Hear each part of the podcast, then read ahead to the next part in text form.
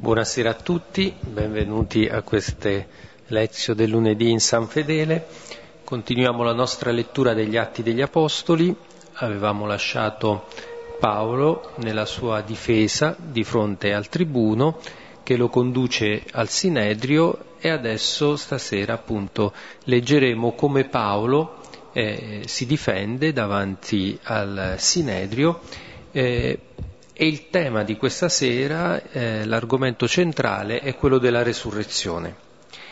E allora per introdurci alla lezio di stasera preghiamo con il testo della prima lettera ai Corinzi, capitolo 15, dal versetto 1 al versetto 19, in cui appunto Paolo sottolinea, annuncia la resurrezione di Cristo e ne sottolinea l'importanza per la nostra fede. Come sempre leggeremo un versetto, uh, un versetto il coro alla mia destra e uno quello alla mia sinistra. Nel nome del Padre, del Figlio e dello Spirito Santo. Amen. Vi rendo noto, fratelli, il Vangelo che vi ho annunziato e che voi avete ricevuto, nel quale restate saldi. E dal quale anche ricevete la salvezza, se lo mantenete in quella forma in cui ve l'ho annunziato, altrimenti avreste creduto in vano. Vi ho trasmesso dunque anzitutto quello che anch'io ho ricevuto, che cioè Cristo morì per i nostri peccati secondo le scritture. Fu sepolto ed è risuscitato il terzo giorno secondo le scritture. E che apparve a Cefa e quindi ai dodici. In seguito apparve a più di 500 fratelli in una sola volta. La maggior parte di essi vive ancora mentre alcuni sono morti. Inoltre apparve a Giacomo e quindi a tutti gli apostoli. Ultimo fra tutti apparve anche a me come un aborto. Io infatti sono l'infimo degli apostoli e non sono degno neppure di essere chiamato apostolo, perché ho perseguitato la Chiesa di Dio. Per grazia di Dio però sono quello che sono e la sua grazia in me non è stata vana. Anzi, ho faticato più di tutto loro, non io però, ma la grazia di Dio che è con me. Pertanto, sia io che loro, così predichiamo e così avete creduto. Ora, se si predica che Cristo è risuscitato dai morti, come possono dire alcuni tra voi che non esiste risurrezione dei morti? Se non esiste risurrezione dai morti, neanche Cristo è risuscitato. Ma se Cristo non è risuscitato, allora è vana la nostra predicazione ed è vana anche la vostra fede.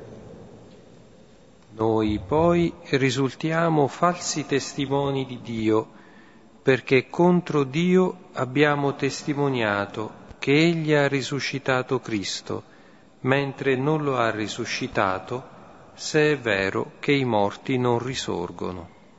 Se infatti i morti non risorgono, neanche Cristo è risorto. Ma se Cristo non è risorto, è vana la vostra fede e voi siete ancora nei vostri peccati.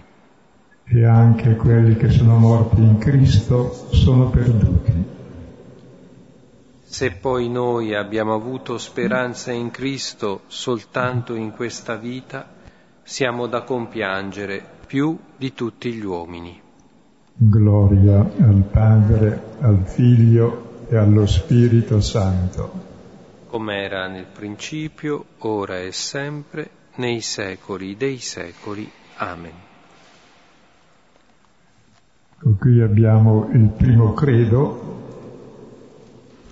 vi trasmetto ciò che ho ricevuto, quindi è già una cosa antica quando scrive questa lettera, ed è il senso della fede cristiana che culmina nella resurrezione di Cristo. E la resurrezione di Cristo è strettamente connesso con la nostra. Se lui non è risorto, neanche noi non risorgiamo, e tutto vale niente, perché è una pura bugia, la resurrezione, c'è la vittoria sul peccato, sul male e sulla morte. Quindi la resurrezione dei corpi è il cardine della fede cristiana. E lo vedremo adesso nel testo di Paolo, che leggeremo. E prima di leggerlo do l'ubicazione un po'.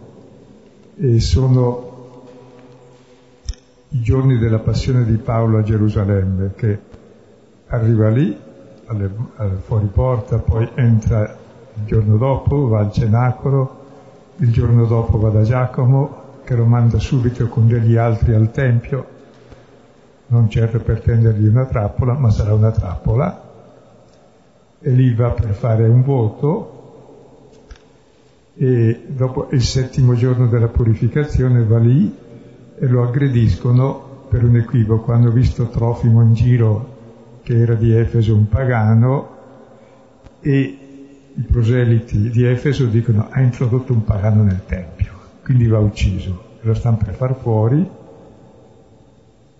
ed è il giorno che abbiamo visto e viene salvato dal tribuno, il quale lo porta sulla torre Antonia, arrivato sulla gradinata e lui pensava che fosse quel subillatore di popolo che già era stato disperso e invece si accorge che è qualcos'altro e Paolo parla in greco perfetto al tribuno, poi parla in aramaico agli altri, nel loro dialetto, allora si fa gran silenzio allora fa la sua apologia descrivendo la sua storia di persecutore di cristiani che ha cambiato, la sua storia che è come la loro. E lo ascoltano anche volentieri fino a quando dice che Dio invece proprio nel Tempio l'ha inviato ai pagani. Allora lo, vanno, lo vogliono uccidere, quindi in un solo giorno per due volte lo vogliono uccidere. E il tribuno lo salva ancora e il giorno dopo appare, lo porta in Sinedrio e c'è di nuovo un processo, quindi siamo al secondo giorno e lì Paolo si difende davanti ai sinedriti dicendo che lui è un perfetto fariseo, in coscienza sempre agito davanti a Dio, riceve uno schiaffo, reagisce, come abbiamo visto, contro la violenza del potere e ci siamo fermati lì. Adesso vediamo il nocciolo centrale che fa la continuità tra cristianesimo e giudaismo e mostra che la differenza tra cristiani e giudei praticanti farisei non fanatici, ma questo vale anche dei cristiani fanatici, che possono farsi tutti musulmani, scusi i musulmani, che magari sono bravi, eh, intendo dire quelli fanatici che ammazzano. Ecco, esclusi quelli, tra un fariseo e un cristiano è minore la differenza che c'è tra gli, i giudei stessi, quelli della setta per esempio dei Sadducei, e il centro del discorso di oggi è il tema fondamentale del cristianesimo e della promessa di Dio, datore di vita e di risurrezione, e ci fermeremo su questo tema che è il fondamentale di tutto il Vangelo. E tornerà ancora. Allora stasera commenteremo i versetti dal 6 all'11 del capitolo 23, però ecco, rileggiamo dal versetto 30 del capitolo 22 degli Atti per ricapitolare un po' tutta la vicenda che è in continuità. Quindi leggiamo dal capitolo 22 degli Atti, dal versetto 30 al versetto 11. Ora l'indomani, volendo sapere il vero perché accusato dai giudei, lo slegò e ordinò di riunire i sommi sacerdoti e tutto il sinedrio e condotto giù Paolo lo pose tra loro. Ora Paolo, lo sguardo fisso sul Sinedrio, disse, Uomini fratelli, io in tutta buona coscienza ho agito davanti a Dio fino a questo giorno. Ora il sommo sacerdote Anania comandò a quelli che stavano accanto a lui di colpire la sua bocca. Allora Paolo, rivolto a lui, disse, Dio sta per colpire te, muro imbiancato, e tu siedi giudicando me secondo la legge e violando la legge ordini che io sia colpito? Ora gli astanti dissero, il sommo sacerdote di Dio oltraggi? Ma Paolo disse, non sapevo, fratelli, che è il sommo sacerdote. È scritto infatti, del capo del tuo popolo tu non dirai male. Ora, sapendo Paolo che una parte era di Sadducei, ma l'altra di Farisei, gridò nel Sinedrio, Uomini fratelli, io fariseo sono, figlio di farisei, per la speranza e la risurrezione dei morti sono giudicato. Ora, avendo lui detto questo, ci fu un subuglio tra farisei e sadducei, e si squarciò in due la moltitudine. I sadducei, infatti, da una parte dicono che non c'è risurrezione, né angelo né spirito. I farisei, dall'altra, riconoscono ambedue le cose. Ora ci fu un gridare grande, e alzatisi alcuni degli scribi della parte dei farisei, battagliavano dicendo, Nessun male troviamo in quest'uomo, e se uno spirito gli avesse parlato o un angelo? Ora, fattosi un grande subbuglio, il tribuno, temendo che Paolo fosse fatto a pezzi da loro, ordinò alla truppa di scendere e rapirlo di mezzo a loro e portarlo nella fortezza. Ora la notte seguente, fattosi vicino a lui il Signore, disse, Abbi coraggio, come infatti testimoniasti le cose che riguardano me a Gerusalemme, così bisogna che tu anche in Roma testimoni.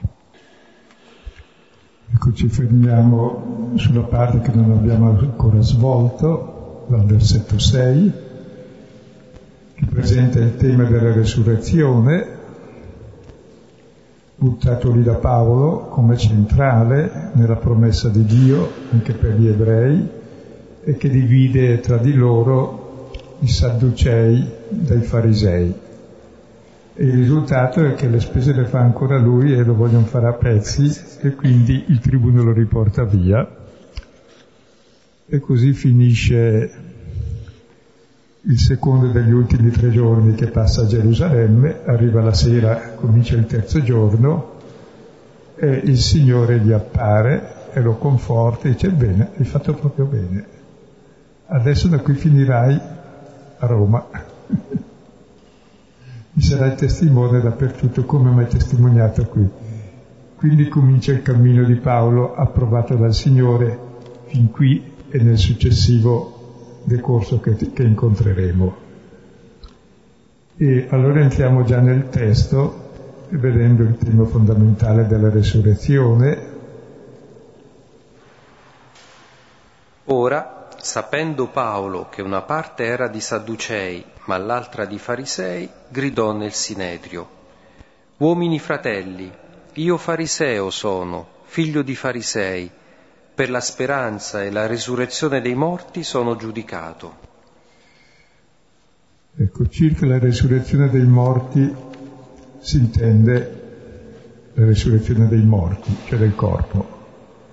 Non è la reincarnazione che è un disprezzo del corpo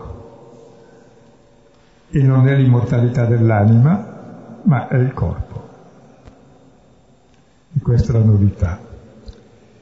E circa la resurrezione dei morti, innanzitutto la prima cosa perché ci sia resurrezione dei morti, quale sarà secondo voi?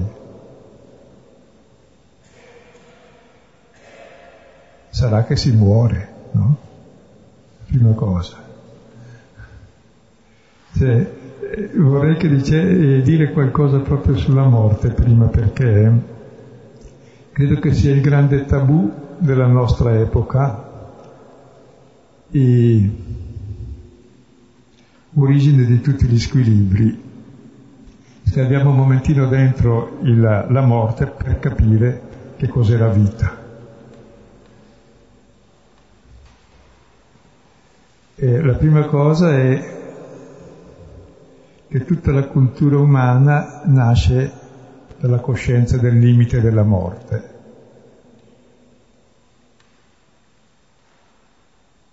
Tutta la cultura è un tentativo di rispondere al fatto della morte, cosa vuol dire la vita se si muore. Se uno non accetta di morire è semplicemente un delirio perché, ci diceva la scuola salernitana, faceva una domanda in latino, cur muriatur homo, perché muore l'uomo, cui est salvia in orto. Un uomo che ha la salvia nell'orto non può morire perché la salvia è simbolo di salute. E la risposta è contra vim mortis, contro la porta della morte, non est erba in ortis. Perché l'unica malattia mortale è la vita. Perché se non fossimo, se non fossimo limitati non esisteremmo. Questo. E chi non accetta il limite semplicemente è in delirio, è contro la realtà. Prima non c'ero, non mi sono voluto io, non mi sono fatto io, nessuno si è fatto da sé, tranne pochissimi e Dio ce ne liberi, più presto possibile, nessuno si è fatto da sé. E come abbiamo un principio, abbiamo un fine o una fine, sta a noi scegliere che cosa. Comunque non cambia perché moriamo tutti, giusti ed empi, medici e malati, con o senza tumore, moriamo tutti. E questo ci rende umani. Umano vuol dire da sotterrare. Umandus, andare sotto l'humus. Questo ci rende umani, cioè uguali a tutti gli altri, solidari con tutti. Non abbiamo più nessun delirio e ci interroghiamo che senso ha la vita, che senso ha il limite, perché se non accetto la realtà non capisco nulla della realtà se non accetto che c'è un limite e che un atomo di uranio non è un atomo, un atomo di, non so io, di berillio, non esiste. Sì, come Esatto, berilio, ecco, certo. tu sei chimico, quindi. Ecco, eh, non va molto avanti. Allora, circa il nostro limite, negarlo è da stupidi, è lo stolto. E oggi c'è un delirio di rimozione della morte che ci rende tutti pazzi, come se volessimo abolire la morte. Sarebbe orribile. Io ho presente il romanzo di Saramago, non so se l'avete letto, un simpatico ateo molto duro con la Chiesa, e sulla as intermittenzias da morte, da morte, l'intermittenza della morte, che la morte una volta ha deciso di fare sciopero perché, scusa, tutte le creature di Dio sono libere, lei non è mai libera perché muore, o quando il medico dà, dice smette di curarlo c'è nulla da fare, o quando il boia lo uccide, o quando un altro ti ammazza, o quando la malattia ha fatto il suo corso, ma la morte deve aspettare, sempre lì, aspettare che sia il momento giusto perché deve essere puntuale la morte, si dice puntuale come la morte, che non viene né prima né dopo. Insomma, era, era stufa di essere così schiava, ha deciso di fare sciopero. Cosa è capitato?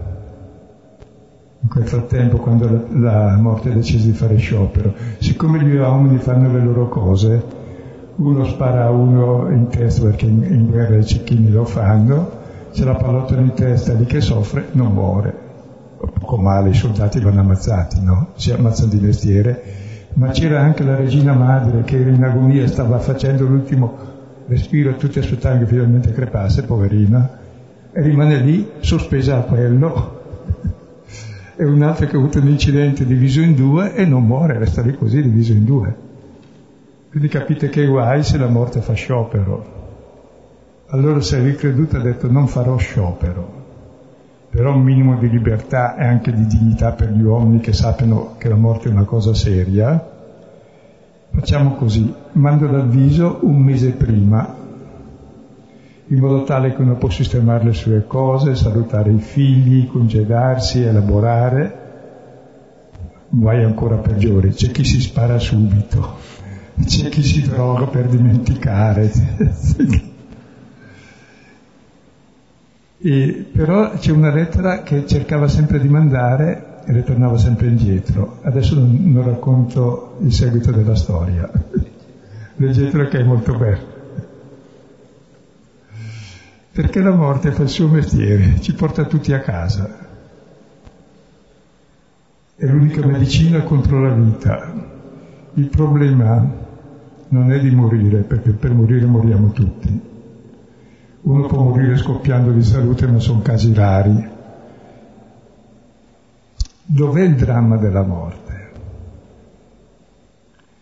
Ecco, dice Paolo che il pungiglione della morte è il peccato.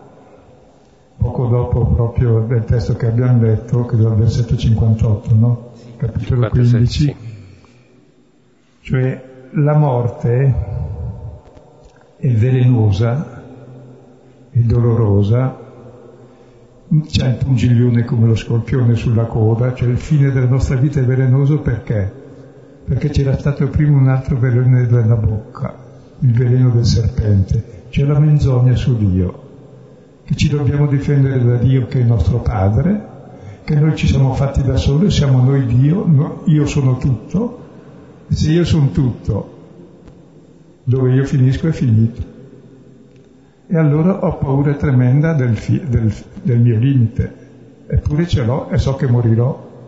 E allora come vivo?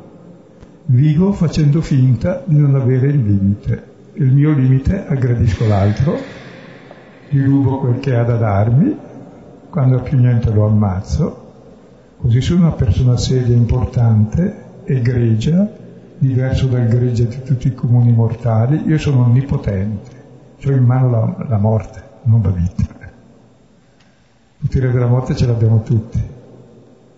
E sono come Dio. Ecco, è questo veleno che non ci ha fatto capire chi era Dio, che è il mio principio e il mio fine, e che è il mio limite e il luogo di comunione con gli altri, è questo che rende impossibile la vita. Ebrei 2,14 dice che Gesù ci ha liberato dalla paura della morte con la quale il diavolo ci teneva schiavi della morte per tutta la vita. Cioè noi viviamo tutta una vita morta nell'angoscia, perché moriremo, facendo del male agli altri, perché così ci sentiamo più forti e più bravi, e così viviamo una vita che ha il potere della morte. L'amore del potere diventa.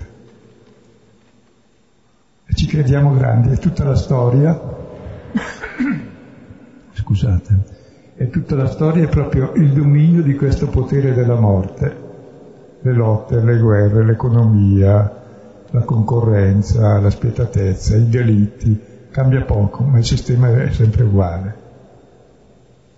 Mentre invece se il mio limite è il luogo della comunione con l'altro, è il mio limite assoluto, prima non c'ero, c'è il mio principio, che è la vita. Non è certo la morte il mio principio perché dalla morte non viene la vita. E il mio fine è la vita piena. E tornare alla propria sorgente.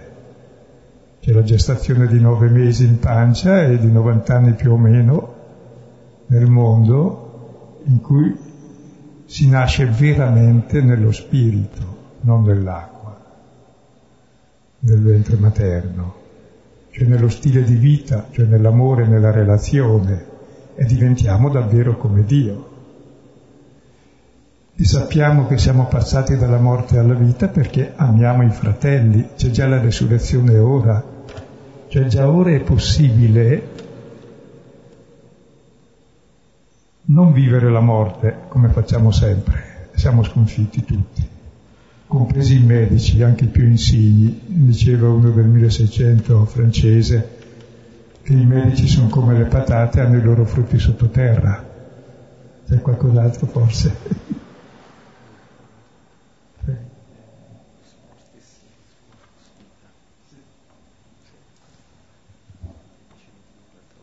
Sì, questo limite poi è, è stato assunto Eh, lo stesso Gesù, facendosi uomo, il figlio di Dio fatto uomo, ha assunto questo limite e ci ha mostrato come si può vivere all'interno di questo limite, si può vivere attraversandolo, non l'ha eliminato eh, facendosi, mostrandosi eh, con la sua potenza, con la sua forza, nella sua dimensione divina, ma attraverso la sua umanità e quindi ci ha mostrato come eh, lo stesso limite della morte può essere assunto e ci si può passare attraverso, può essere attraversato e quindi non, non, c'è bisogno di rimuoverlo, di cercare di superarlo con dei mezzi, per esempio il potere, l'altra volta si diceva no?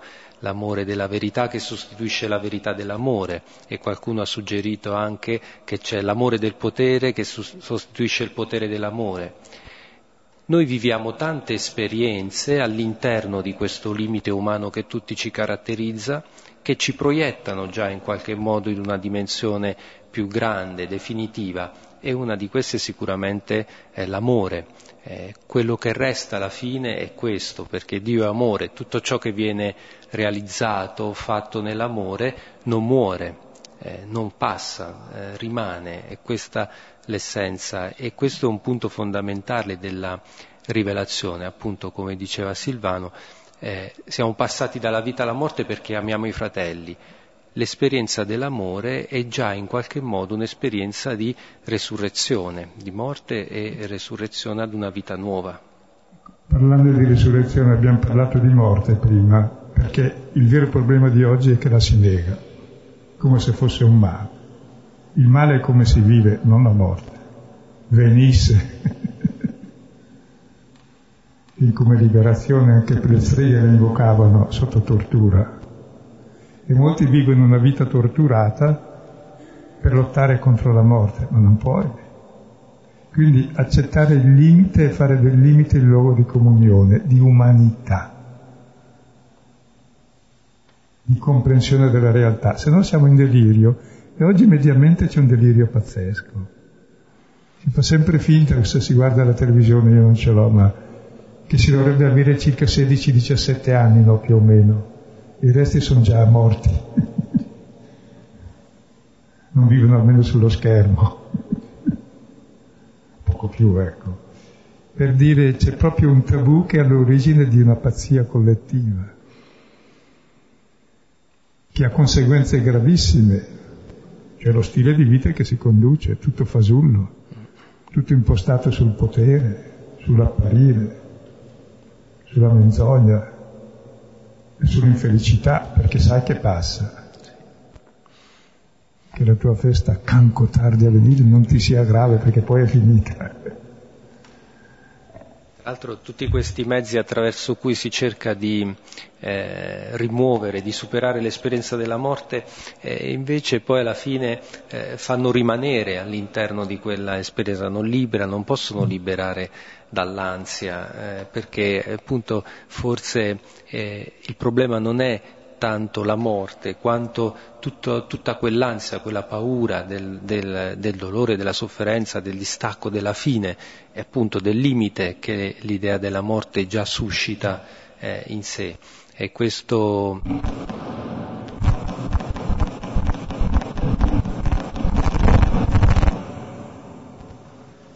è una dimostrazione. La sì, morte ma... fa questo disturbo nella nostra vita. Sì, ma ne abbiamo sparate di più grandi di queste, non capisco adesso che cioè, non è che... È incredibile, eh? eh sì, ma va bene. È la vera pazzia dell'epoca, che è all'origine di tutti i mali, eh? non, è, non è solo dire una pazzia innocua. Mi ha toccato proprio il tasto, mamma mia. Ecco, allora è giusto che ci sia il disturbo. Nostra sì. sorella morte corporale è quella che ci porta a casa, ma il problema è come vivere. C'è chi vive da morti seminando morte e c'è chi muore da vivo mm. seminando amore e dando la vita per gli altri, facendo della stessa morte un gesto di comunione.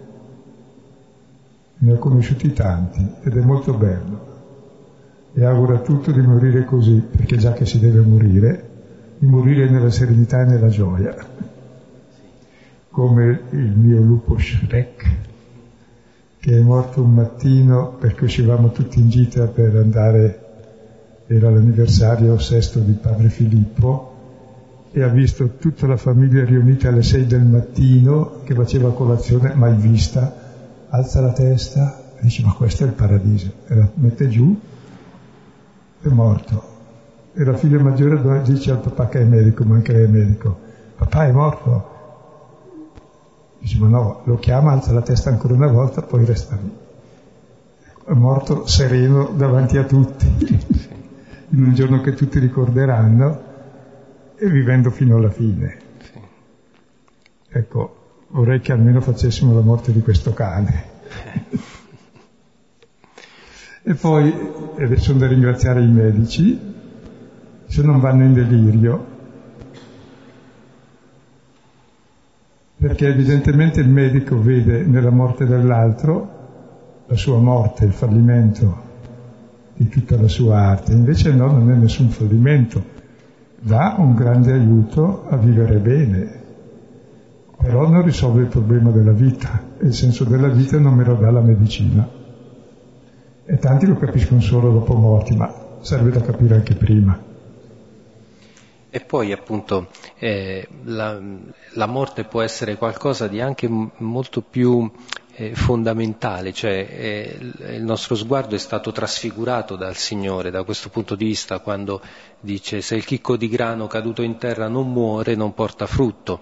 Allora eh, la morte come limite, come eh, fine di questa vita eh, può essere, può diventare in Cristo addirittura invece uno strumento attraverso cui si dà la vita, quindi non è più, eh, non è più la fine, ecco, ma diventa, può diventare un fine quando viene, viene accolta, viene eh, oppure quando diceva sempre nel Vangelo di Giovanni nessuno mi toglie la vita, sono io che la dono. Quindi eh, in Gesù vediamo come non solo ha assunto questo limite che è eh, profondamente umano, che ci caratterizza tutti, ma l'ha vissuto e l'ha trasformato in un dono come tutta la sua vita perché fondamentalmente eh, la vita di Gesù è tutta caratterizzata dall'amore, è lì il figlio fatto uomo ed è l'amore di Dio fatto persona, quindi nell'amore ecco, anche la morte diventa eh, qualcosa di, di, grande, può diventare qualcosa di, di straordinario, un dono per tutti, vita per tutti. E allora proprio la morte ci interroga su che senso ha la vita, se no non ci chiederemmo mai e vivremo sempre nell'imbecillità sempre più crescente, cosa che oggi si riesce a fare egregiamente. Poi alla fine basta intontire uno bene e parte. Ecco, dopo aver parlato di questo, adesso parliamo di risurrezione. In Israele la fede nella risurrezione è abbastanza tardiva, spiego. Tutti hanno sempre creduto negli spiriti dei morti, nella loro presenza, in un limbo, in un paradiso, in un inferno, non si sa bene, insomma. Dei, I primi dei sono proprio i tuoi antenati, no? Che vengono venerati come gli dei penati. C'è il capostipite, c'è sempre una divinizzazione della vita perché si sa che la vita che noi abbiamo viene da più lontano, è da un principio che certamente è vita e non morte. Ecco, i, per i greci c'era l'immortalità dell'anima, molti credevano, tutti hanno sempre creduto nella sopravvivenza, insomma. Per questo ci sono le tombe, i mausolei, e le piramidi e tutto quel che volete. Il concetto di resurrezione viene relativamente tardi in Israele perché loro sono molto positivi all'anima ci crede un poco, l'uomo è il corpo, il corpo muore. Allora cosa sarà se muore il corpo? Siccome noi siamo di Dio e Dio ha fatto un'alleanza con noi, se noi moriamo lui è un Dio dei morti allora. Cioè, la, propria, la prova che fa Marco al capitolo 12, versetto 18 e 27 C'è proprio la lotta tra Sadducei che dicono che non c'è e raccontano la resurrezione e raccontano la storia di quella donna che ha sposato sette mariti perché sono morti uno dopo l'altro, di chi sarà moglie. E Gesù risponde, siete in grave errore, non conoscete la scrittura e la potenza di Dio. La scrittura è la promessa di Dio che è la promessa di vita e di alleanza eterna con noi. E la potenza di Dio, la dinamis di Dio, è il suo amore. Solo chi conosce la parola di Dio e sperimenta l'amore capisce la resurrezione. Tanto è vero che questa discussione sulla resurrezione, che è il potere di Dio, che è il Dio dei viventi, e Gesù cita la scrittura, quando Dio appare a Mosè dice io sono il Dio di Abramo, di Isacco, di Giacobbe, cioè di tutti i tuoi padri che sono già morti. Vuol dire che appartiene a loro. A loro. Ma scusa, allora è un Dio dei morti? No, è il Dio vivente. Se loro appartengono al Dio vivente, sono vivi. Si definisce per la relazione, Dio è in relazione a noi, è la relazione con noi. Ed è questa relazione che è eterna il suo amore per noi, la sua alleanza con noi e noi stessi con Lui. Lui è il Dio dei viventi e chi vive nell'amore sperimenta già la pienezza di vita, che è l'anticipo della resurrezione dei corpi. E chi ha fatto il corpo, ha fatto l'universo, non costa niente a fare neanche la resurrezione. Il seguito della prima, le- della prima lettera ai Corinzi, del capitolo 15, tratta di come sarà la risurrezione quindi è una credenza tardiva per evitare fenomeni di spiritismo, di idolatria e nasce soprattutto il secondo libro di Maccabei, capitolo settimo, in un momento molto critico dove trionfa l'ingiustizia, sono fatti fuori sette fratelli davanti alla mamma che li persuade a sacrificare agli idoli e dice no, colui che ha fatto questo vostro corpo dentro di me, come vi ha fatto, vi farà risorgere. Adesso i testi li daremo dopo. Comunque capite allora, questa resurrezione dei morti già c'era eh, nella Bibbia, diventa esplicita, diventa il centro nel Nuovo Testamento, la grande promessa di Dio di far risorgere tutto il popolo, di aprire tutti i sepolcri, che Dio è il Dio della vita e poi nella letteratura apocalittica come Daniele 7 arriverà il figlio dell'uomo, ci sarà il giudizio sul mondo, allora ci sarà la risurrezione di tutti, ecco, e ci pone nella prospettiva che senso ha la vita. Il senso della vita è la vita piena, la vita piena è l'amore, ciò che non è amore verrà bruciato, perché già è bruciato, si brucia di qui. Ciò che resterà è l'amore la nostra identità. E se proprio io fossi stato un egoista assoluto ma impossibile, perché un momento di distrazione uno può essere altruista, resterà l'amore che ha Dio per me, che è la mia identità vera. E se uno scopre questo, vive già la vita eterna adesso. Come Paolo, Galati 2.20, dice, io sono già stato crocifisso con Cristo, vivo io, non più io, ma la vita che vivo nella carne la vivo nell'amore di colui che mi ha amato e ha dato se stesso per me. Perché uno vive dove ama. Sta cuore, dove sta col cuore sta anche realmente col corpo e con la vita. E già siamo entusiasti vuol dire indiato, essere in Dio. Se no siamo indiavolati, cioè tutti divisi gli uni dagli altri e assatanati, se non abbiamo questo essere inviati, entusiasmo. Vuol dire respirare in Dio. Sì.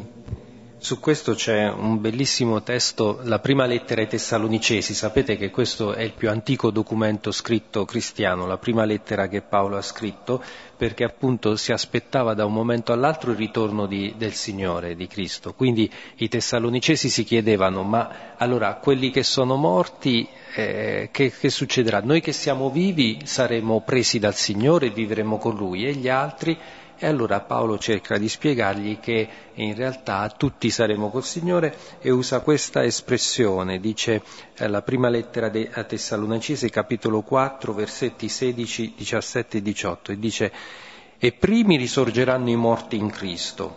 Quindi noi, i vivi, i superstiti, saremo rapiti insieme con loro tra le nuvole per andare incontro al Signore nell'aria e così vivremo sempre con il Signore. Confortatevi dunque a vicenda con queste parole. Cioè Paolo quindi dà questa immagine che cos'è in fondo la resurrezione e cos'è la vita eterna, essere sempre con il Signore, essere riuniti in Lui, quindi quello che qui si sperimenta in un modo limitato nella fede, ecco, dopo sarà la realtà della vita, eh, essere con il Signore. In fondo questo è.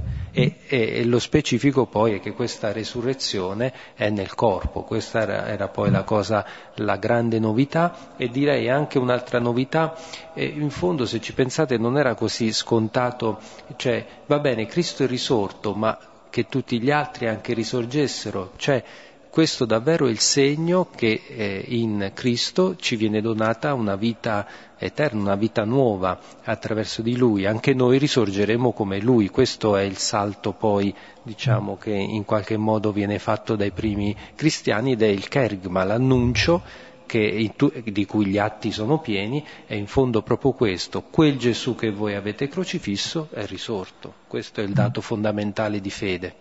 Ed è un fatto storico, perché la fede non si basa su fantasie o su ipotesi o su teorie, è un fatto che i discepoli non ci credevano mai e poi quando l'hanno visto, adesso l'ho visto, poi vi appare ancora e non lo riconoscono. E Luca lo chiama il vivente. Ed è importante una cosa, saremo sempre con Lui, noi in realtà viviamo e abitiamo dove amiamo. Se amiamo Dio con tutto il cuore, il nostro desiderio è incontrarlo. E siccome so che lo incontro in ogni fratello, si vive l'amore di Dio lì. E allora capite che già il paradiso è già in terra i cieli nuovi e la terra nuova si costruiscono ora, in questa prospettiva della risurrezione, se no l'unica prospettiva è il cancro e la morte per tutti, prima o poi, tranne chi scoppia. Adesso scoppiano di salute perché i ragazzi si fanno saltare, poveretti. Ecco, questo sulla resurrezione dei morti, e Paolo butta lì quest'esca tra, nel Sinedrio i farisei ci credono, gli altri no, vediamo la reazione. Ora, avendo lui detto questo, ci fu un subuglio tra farisei e sadducei e si squarciò la moltitudine. I sadducei infatti da una parte dicono che non c'è resurrezione, né angelo né spirito. I farisei dall'altra riconoscono ambedue le cose. Allora c'è, c'è una sollevazione generale tra farisei e sadducei che cominciano a litigare su questo e dopo faranno d'accordo a pezzi Paolo, chissà perché, ma non... l'incongruenza e la violenza è sempre così. E si squarciò la moltitudine, vuol dire il popolo. Questa parola squarciarsi è la stessa che si dice del velo del santuario del Tempio che nella morte di Gesù si squarciò in due, si divise in due. Ora, il velo del Tempio, quando Luca scrive, è già squarciato. E Israele, il Tempio è già distrutto. E qual è il nuovo Tempio? Il nuovo Tempio è l'uomo che accoglie lo Spirito di Dio.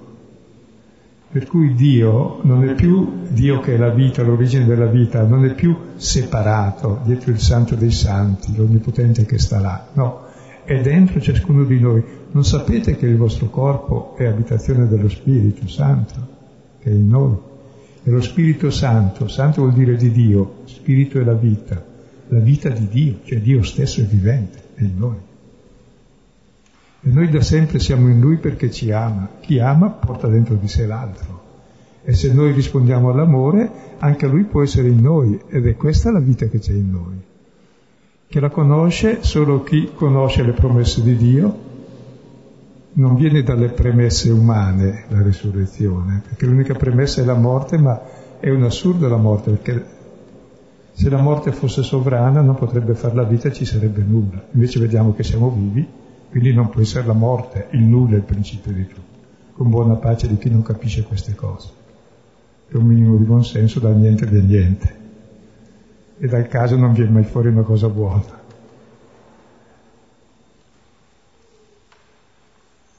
Sì, adesso mi sono un po' eh, scostato, ma credo che sia importante capire che veramente Dio è in noi e noi in Dio.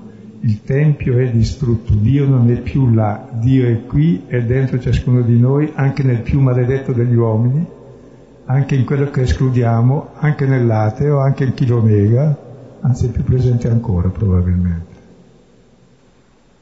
Perché era presente sulla croce di malfattore, da abbandonato da Dio, peggio di così non può essere nessuno. E allora riusciamo a vedere Dio in tutti e amarlo in tutti, e questo cambia la qualità di vita e diventa vita eterna già sulla terra. 1 Giovanni 3,14, facile da ricordare. Sappiamo che siamo passati dalla morte alla vita perché amiamo i fratelli. E questa è la qualità di vita ed è il senso della vita ed è ciò che rimane, perché l'amore è eterno ed è il principio di tutto ed è la vita di Dio. Spirito vuol dire vita, respiro, Dio santo ed è dentro di noi. Ed è questo da coltivare. E il seme è già deposto nel cuore di ogni uomo, anche nel più lontano che siamo tutti figli di Dio, anche se non vogliamo. Grazie a Dio siamo fatti da qualcuno, prima che noi lo volessimo. Ed è bello questo che si squarcia il popolo, cioè è già finito anche l'antico Israele in qualche modo come unità perché deve aprirsi, difatti ha perso il Tempio, deve aprirsi una realtà nuova, che Dio non è presente nel Tempio, per esempio, perché non c'è più il Tempio neanche nel Santo dei Santi, non c'è più, se lo sono portati via i romani. E allora dov'è Dio? È in ciascuno di noi. Quindi è stato tutto un cammino progressivo, metterò il mio spirito dentro di voi, eccetera, no? C'è tutta la critica profetica al Tempio. Poi torneremo su altri temi eh, negli altri discorsi di Paolo.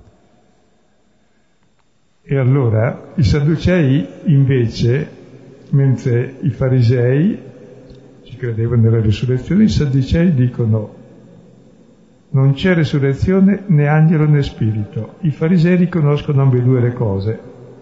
Sono tre, come mai sono due? Probabilmente la risurrezione è una cosa, l'angelo e lo spirito sono la stessa cosa. Anzi, possiamo dire che ci sono due angeli, l'angelo buono e l'angelo cattivo. Lo spirito buono, lo spirito d'amore è lo spirito invece del potere, dell'egoismo, quindi distinguere cosa c'è dentro di noi. Anche uno che, che ha fede in Dio e non ha lo spirito di Dio è facilissimo. Paolo, per esempio, perseguitava in nome di Dio i cristiani e noi cristiani abbiamo perseguitato tanti altri in nome di Dio, non abbiamo lo spirito di Dio abbiamo lo spirito contrario. Quindi distinguere tra angelo e spirito da che parte viene, va bene, lasciamo perdere. Alla legge adesso si sostituisce proprio la legge di libertà, che è l'amore. Ciò che è contro l'amore, anche se sembra vero, è falso. Perché l'unica verità è l'amore. E chi ha amore della verità è come chi ha amore del potere, cioè fa fuori gli altri, uccide. Quindi è dell'altro spirito questo torneremo. Adesso arriviamo, andiamo avanti così lo finiamo stasera. Ora ci fu un gridare grande e alzatisi alcuni degli scribi della parte dei farisei battagliavano dicendo Nessun male troviamo in quest'uomo e se uno spirito gli avesse parlato o un angelo Ora, fattosi un grande subuglio, il tribuno, temendo che Paolo fosse fatto a pezzi da loro, ordinò alla truppa di scendere e rapirlo di mezzo a loro e portarlo nella fortezza. Ecco, le due fazioni rotte tra di loro hanno un grande grido, è lo stesso grido grande di Gesù sulla croce quando si squarcia il velo del Tempio, che è la fine di ogni religione ed è la nascita dei figli di, di Dio sulla terra, la croce. E questo gridare grande, i farisei battagliavano contro gli altri a favore di Paolo dicendo nessun male troviamo in questo uomo. Importantissimo questo. Che vuol dire la differenza per sé tra cristiani e giudei? Non c'è sostanzialmente. È in continuità. La novità è che ciò che loro aspettano riteniamo che si sia avverato in Gesù Cristo. Ecco. Solo questo. I Sadducei invece sono quelli che negano per sé eh, la speranza di Israele. E guardate che oggi noi tutti siamo Sadducei, perché l'unica cosa seria per noi è la morte. Come per i Sadducei, i quali tutti erano ricchi, allora l'unica cosa era aumentare il patrimonio. Basta. Sì. Per cui quando ero vivi ti sentivo immortale, poi i tuoi figli dopo di te litigheranno per sentirsi immortali anche loro ammazzando i fratelli. Quindi è la storia che continua. E questo grande subbuglio fa sì che il tribuno tema che lo facciano a pezzi per la terza volta, poverino, nell'arco di poco tempo.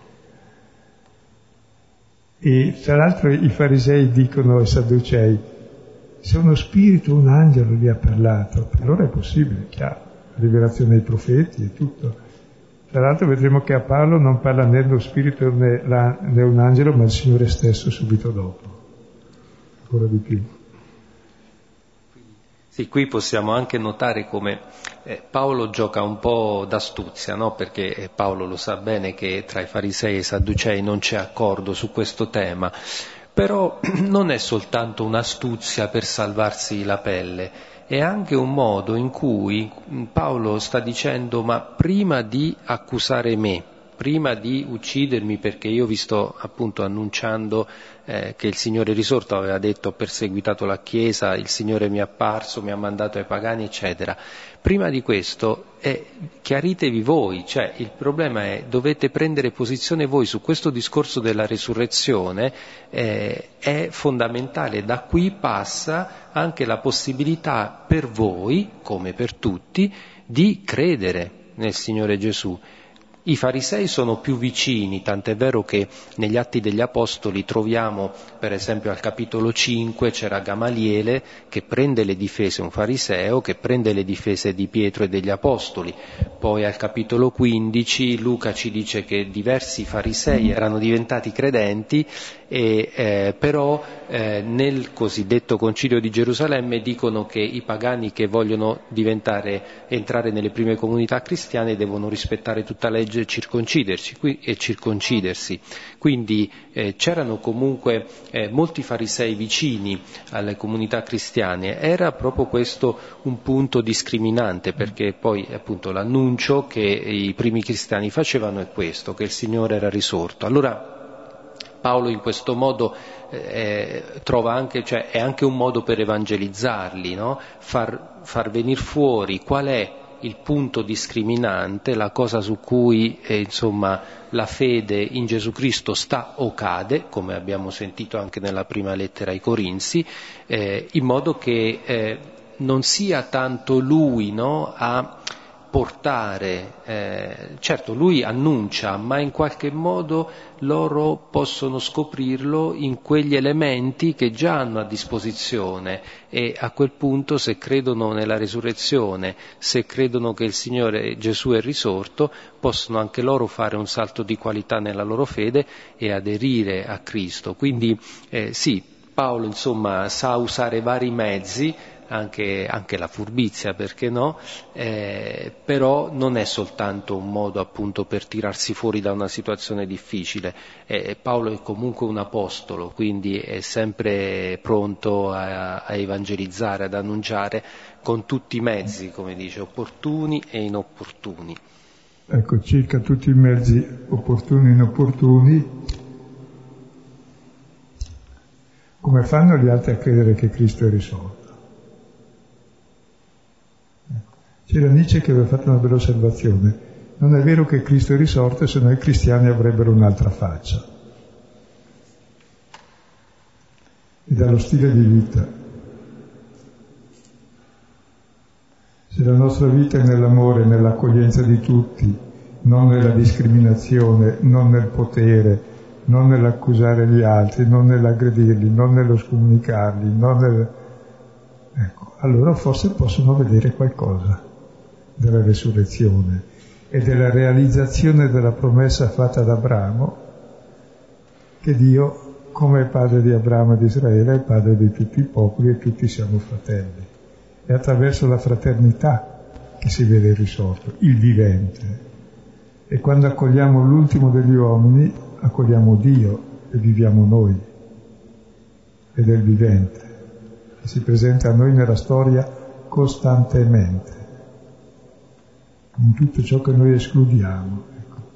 Se noi facciamo questo siamo testimoni della risurrezione. Quando è che ti ho visto? Non diamo la risposta e andiamo avanti così. Risponde Gesù. Ora la notte seguente, fattosi vicino a lui, il Signore disse, Abbi coraggio. Come infatti rendesti testimonianza delle cose che riguardano me a Gerusalemme, così bisogna che tu anche in Roma renda testimonianza. Ecco, viene la notte, doveva essere ucciso tre volte quel giorno, Comunque la notte viene ed è la notte del terzo giorno che sta a Gerusalemme e poi scappa perché vedremo c'è un complotto contro di lui col voto fatto a Dio di 40 persone di non mangiare né bere fino a quando non l'hanno ucciso. Siccome non l'hanno ucciso saranno lì ancora digiuni. Era nel nome di Dio sempre, no? Allora la notte seguente gli si fa vicino e gli dice il Signore, coraggio. Coraggio è la fiducia, il contrario della paura. La paura è la mancanza di fede, il coraggio è la fede di vivere la vita fino in fondo, di vivere da vivi, non di vivere da morti o da conigli. Coraggio. E poi lo approva. Mi hai dato testimonianza delle cose che riguardano me. Molto bene a Gerusalemme, adesso vai via, mi sarai testimone a Roma, nel cuore della paganità. Così che la promessa fatta ad Abramo sia per tutte le genti, è il compimento di tutto il disegno di Dio di salvezza. Raggiungere Roma, poi vedremo dopo. E dice bisogna, e qui Gesù usa la parola non che è necessario. Parlo di là, per me è una necessità evangelizzare, non posso fare a meno perché eh, mi spinge dentro, è quasi una coazione interiore a farlo, perché so che Cristo è morto per gli altri, che Dio ama tutti, allora mi sento spinto.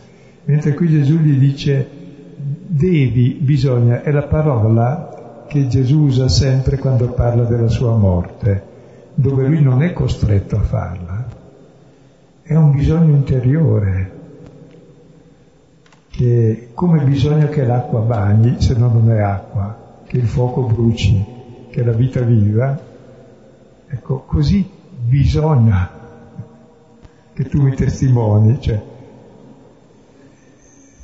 e la necessità di essere come Cristo. Qui Paolo è assimilato a Cristo, nel suo mistero di passione e risurrezione, in modo che in Paolo opera la morte e negli altri la vita, ma lui è proprio vivo così perché sa dar la vita e Paolo comincia a identificarsi con Cristo, con questa visione di Gesù Signore che gli dice che lui bisogna che faccia le stesse cose che ha fatto Gesù, tutto sommato di testimoniare l'amore con la vita dappertutto e a tutti.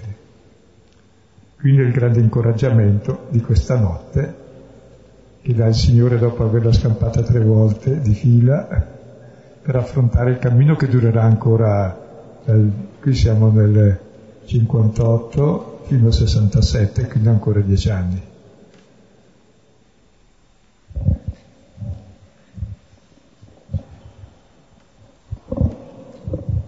Bene, allora per stasera ci fermiamo qui, prima che i microfoni ci scoppino fra le mani. Come sempre, sì. Eh, come sempre lasciamo un po' di tempo per chi vuole fare qualche domanda o se ci sono risonanze su questo testo che abbiamo letto, chi vuole intervenire alza la mano, gli do il microfono e parleremo insieme.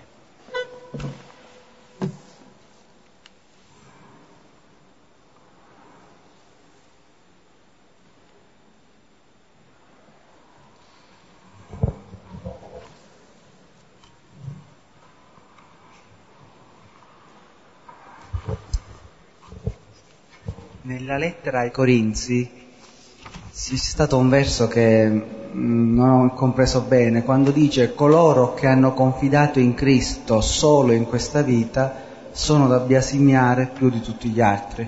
E mi dicevo, ma chi sono coloro che confidano in Dio solo in questa vita? No, eh, sono se... quelli di Corinto che dicono che non c'è la resurrezione dei morti, ah, c'è l'immortalità dell'anima come molti cristiani in fondo che non... invece no, è sostanziale. Che se lui non è risorto noi siamo ancora nei nostri peccati e viviamo la vita vecchia, nell'egoismo. I Sadducei che dicevano che non c'è resurrezione credevano in Dio, eh, anche nello stesso Dio in cui credevano i farisei, Adonai, ma non credevano nella resurrezione, confidavano in Dio solo in questa vita, perciò appunto eh, era un segno di benedizione per esempio la ricchezza, però esatto, è ambiguo. Confidavano in questa vita. Eh, cioè diventa, è ambiguo, no? Perché eh, poi co- che significa che io sono benedetto da Dio, che ho dei beni, eccetera, eccetera. Vabbè, però... Che sono ricco, che sono potente, eh. che posso fare scarpe a tutti, che posso disfare il mondo, vedi come sono ben God me tunes. Cioè, un... Io ho fede in Dio, c'è scritto sul dollaro.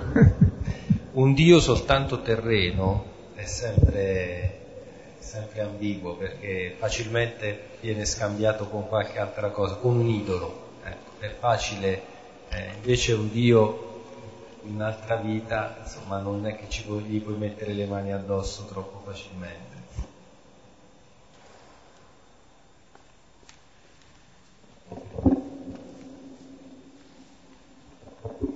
non riesco a capire ehm, perché sia così cruciale la risurrezione dei corpi.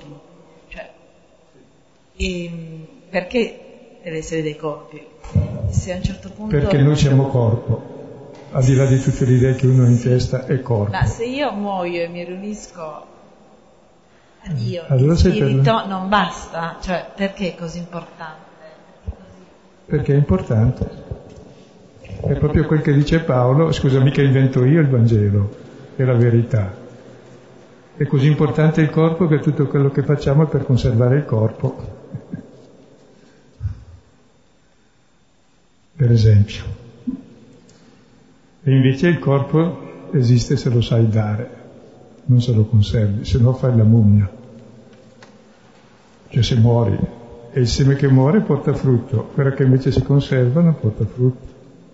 Che il nostro corpo sia almeno un seme Scusa Silvano, mm, dato che la risurrezione dei corpi crea qualche problema in noi. Cioè, a chi? Ai Sadducei, agli altri non lo forse crea. Sono una è un dato cioè... di fatto che Gesù è risorto, se neghi che, che noi risorgiamo coi corpi, neghi la risurrezione di Cristo e Cristo è un imbroglione.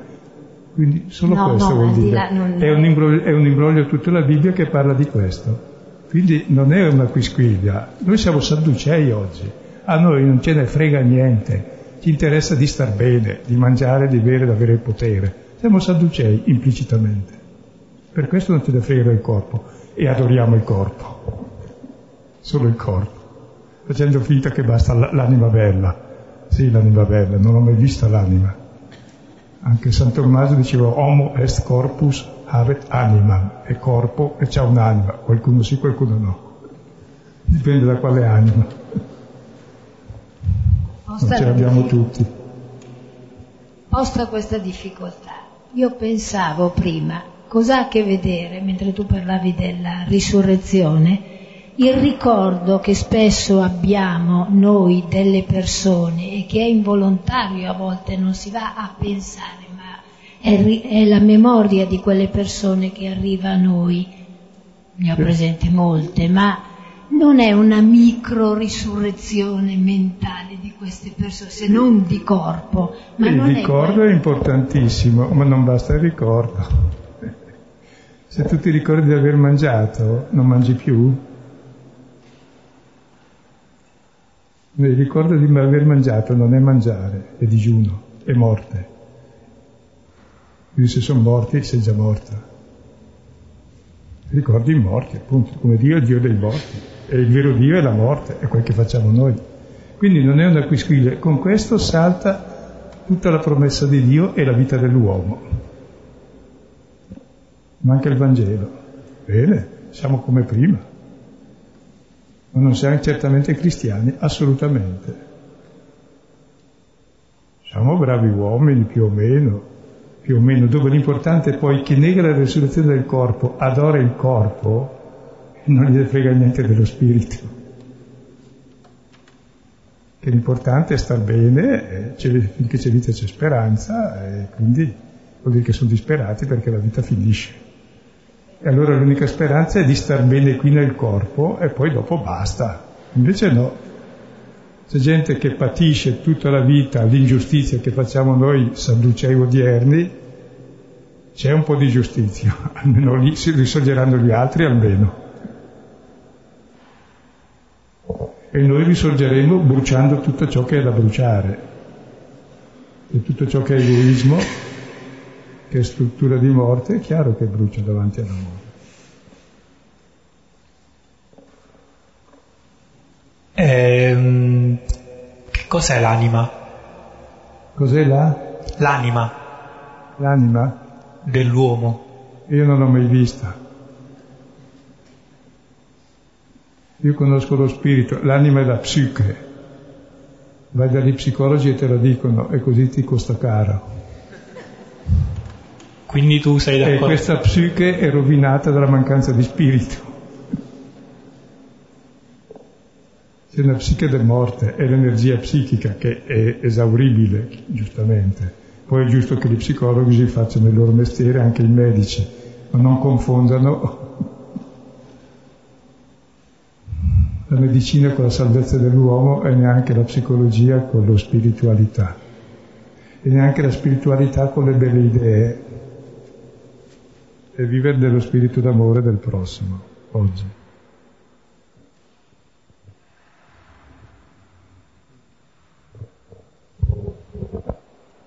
Tutti i corpi martoriati della storia, che sono milioni, milioni, milioni e miliardi anche adesso, sono quelli che risolvono e per loro la vita. Noi abbiamo le belle idee della reincarnazione perché siamo bravi, ma per sé se uno è bravo non si reincarna neanche più. Va bene. Comunque tenete presente, queste non sono favole, è un dato storico. La risurrezione di Gesù. I Vangeli ci tengono. E se volete leggere un documento interessante è di Barbara Frale sulla sindrome le scoperte recenti fatte con gli strumenti ad alta definizione testimonia esattamente della morte di Gesù e della resurrezione anche. Ma questo non ci interessa perché non andiamo, a, non andiamo a vedere i documenti di Napoleone o di Giulio Cesare, sappiamo quello che hanno fatto. Di Gesù lo sappiamo con maggior verità, soprattutto perché ancora lo fa oggi. Bene, concludiamo questa meditazione sugli atti degli Apostoli con la preghiera del Padre nostro, la preghiera dei figli e dei discepoli del Signore. Padre nostro che sei nei cieli, sia santificato il tuo nome, venga il tuo regno, sia fatta la tua volontà, come in cielo così in terra. Dacci oggi il nostro pane quotidiano, e rimetti a noi i nostri debiti, come noi li rimettiamo ai nostri debitori, e non ci abbandonare alla tentazione, ma liberaci dal male. Amen. Nel nome del Padre, del Figlio e dello Spirito Santo. Amen. Buonanotte e arrivederci.